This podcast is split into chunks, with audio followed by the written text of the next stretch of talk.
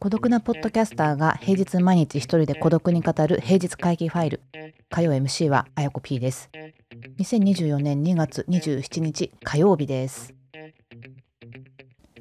この平日会議ファイルは他の MC の方々の内容を聞いていると、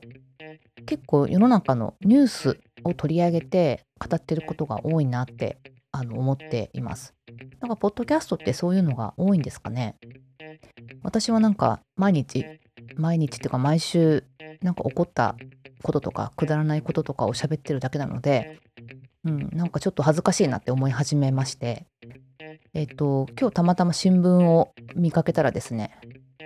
私もちょっと知ってるニュースがあるぞと思って、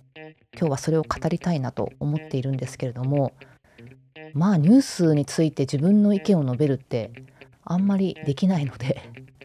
どこまでちゃんとした話ができるかどうか、ちょっとあんまり台本も考えてないので、ちょっとチャレンジをしてみようと思います。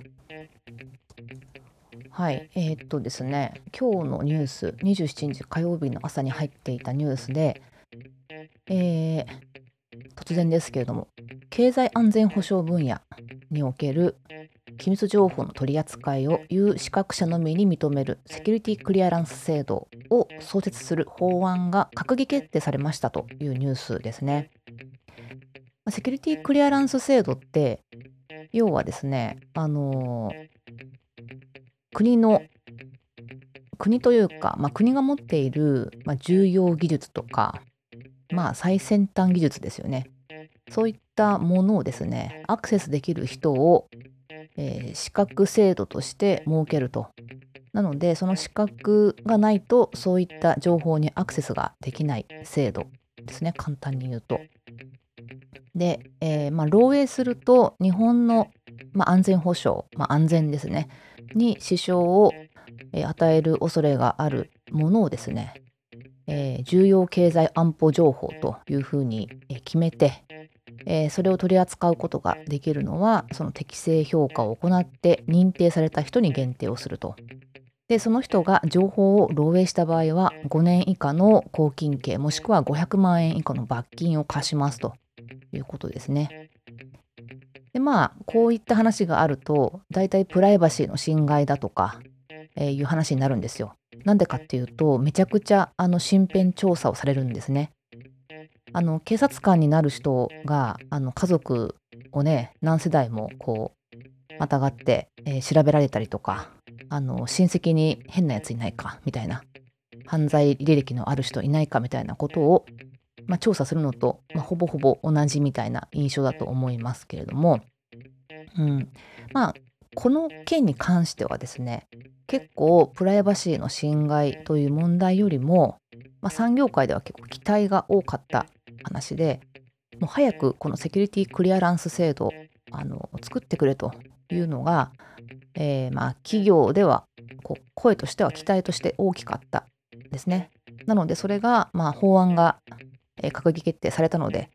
良かったねっていう声が割と多いみたいです。で、なんでかっていうと、この制度がない国の、国民とは、例えばアメリカとかですね、欧州のこう最先端共同研究とかもですね、一緒にできないと。要はそういう問題ない人だっていうことが分かってないと一緒にやりませんということでもあるし、そもそもそういう制度を設けてない国とは一緒にできませんみたいなことで、結構ね、出遅れまくってたんですよね。ビジネスの面でも、そういう研究の面でも出遅れまくってたので、期待値が大きかったんですけど、これがようやく、法案が閣議決定されるということで、そんなニュースが出てきておりました。なんかどんなことが調べられるのかっていうと、もちろん本人の同意を得てから調査をする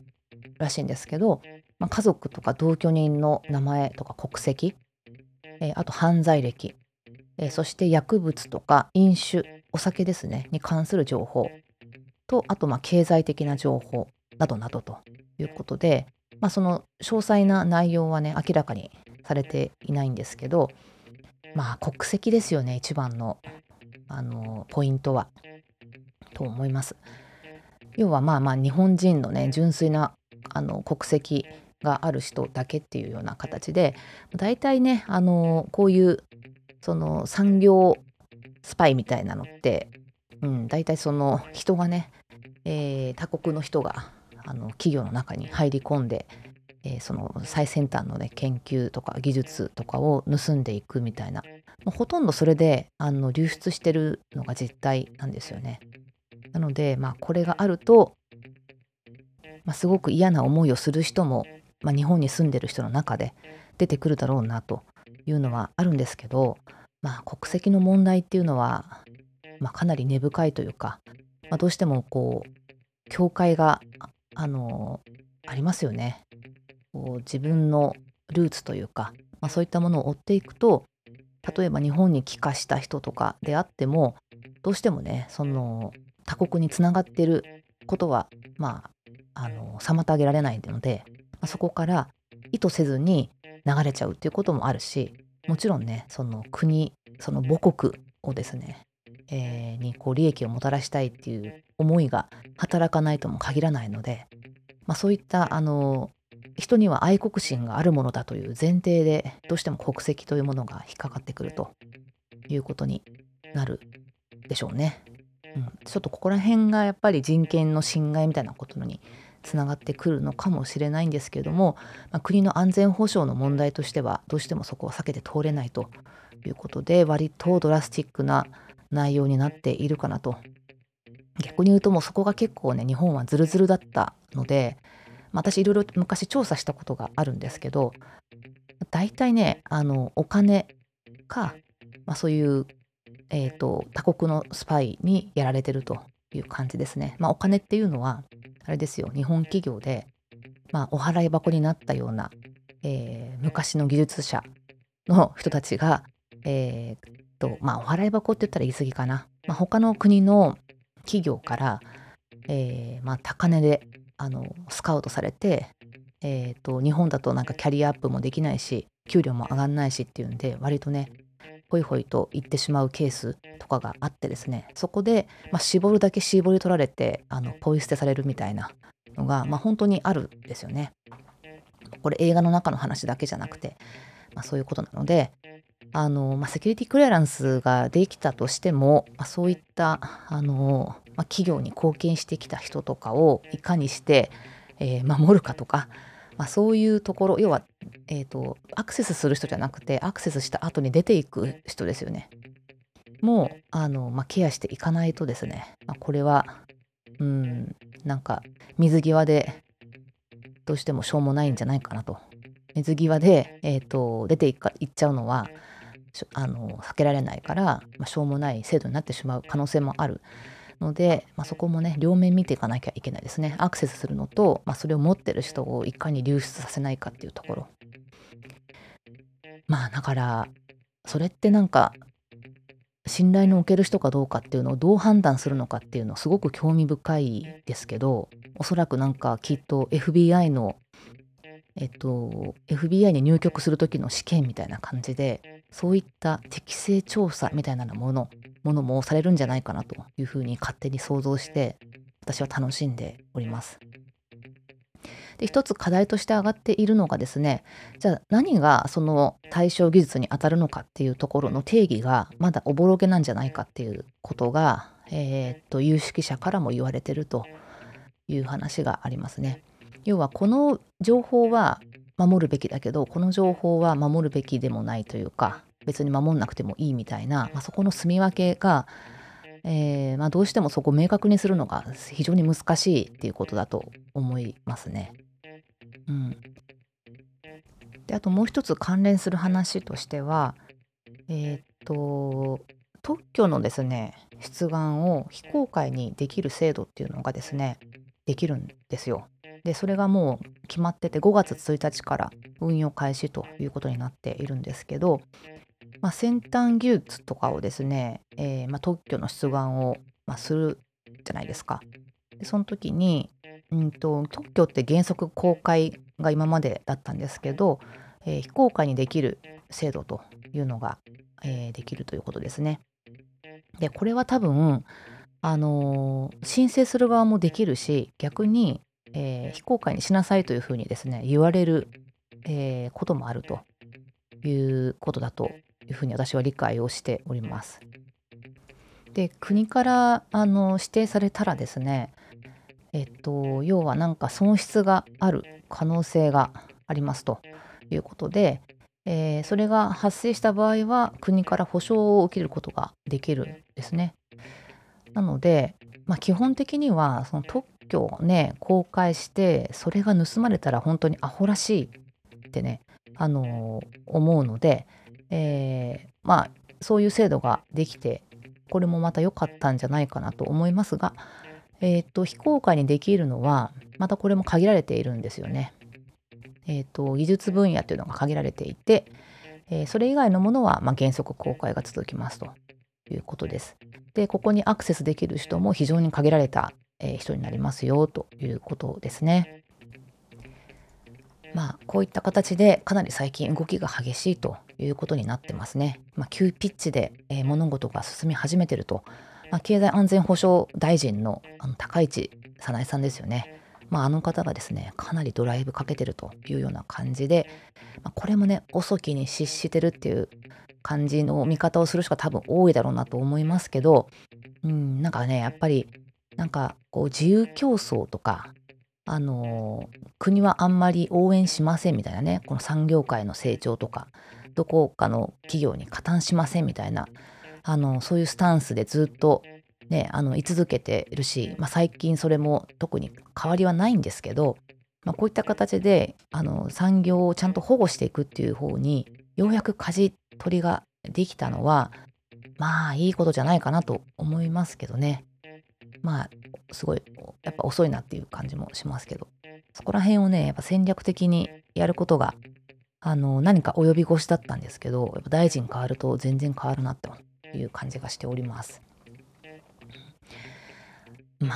そういう形でですね、企業もこれに対してかなり対応を迫られたりするんでしょうけど、一番難しいのは実は企業とかではなくて、大学なんですよね。日本の大学は、こういった、マネジメントシステムっていうものをほとんど持ってないんですよ。っていうのも、自由研究が是とされているので、当然ねなんかそういう国益に反するとか、そういったことを考える必要もなかったし、教授時代がそういうの全然頭にないみたいな、ね、やっぱりいい研究していい技術開発して自慢したいみたいなのがありますし、なんかその大学という組織にこう管理されるっていう感じじゃないですよね、教授の人たちって。なので、そこら辺ねルールとか仕組み作っても全然守らない。学生っていうよりは教授は守らないっていうか、そういうのを守んなきゃいけないって分かってないみたいな、そういう感じだったんですけど、そこもなかなか変わんないだろうなという感じもしますけどね。どうなんでしょうか。なので、企業が最先端技術取り扱うのはほんの一部の、企業に限られてくると思うので、関係ない方が多いと思いますが、そういう宇宙開発とか、ちょっと軍事に関わるような、そういった関連のものを作っていたりとかする会社もねもちろんありますから、そういう会社とか、あと多分セキュリティ関係、ですかね、サイバーセキュリティとかいう名前がついてますけど、そういうところとか、あと半導体系はちょっとこれも遅きに失してる感じありますけど、半導体もできる限り守っていくっていうところもあるし、あと量子コンピューター系ですかね。そのあたりこう何かがね加速していけばいいですけどね、このセキュリティクリアランス制度でアクセスできる情報が増えて、よりこう自分たちの技術研究とかいろんな開発が進んでいくといいなと思いますけど、またこれをねやるにあたってもおそらくその会社の中でセキュリティクリアランス制度の認定を受ける人が出てきたら、じゃあその人をどう管理していくかみたいな、そんなマネジメントの話にもなったりもするんだろうなと思ったりして、いろいろそういうための仕事がまだ増えるんだろうなと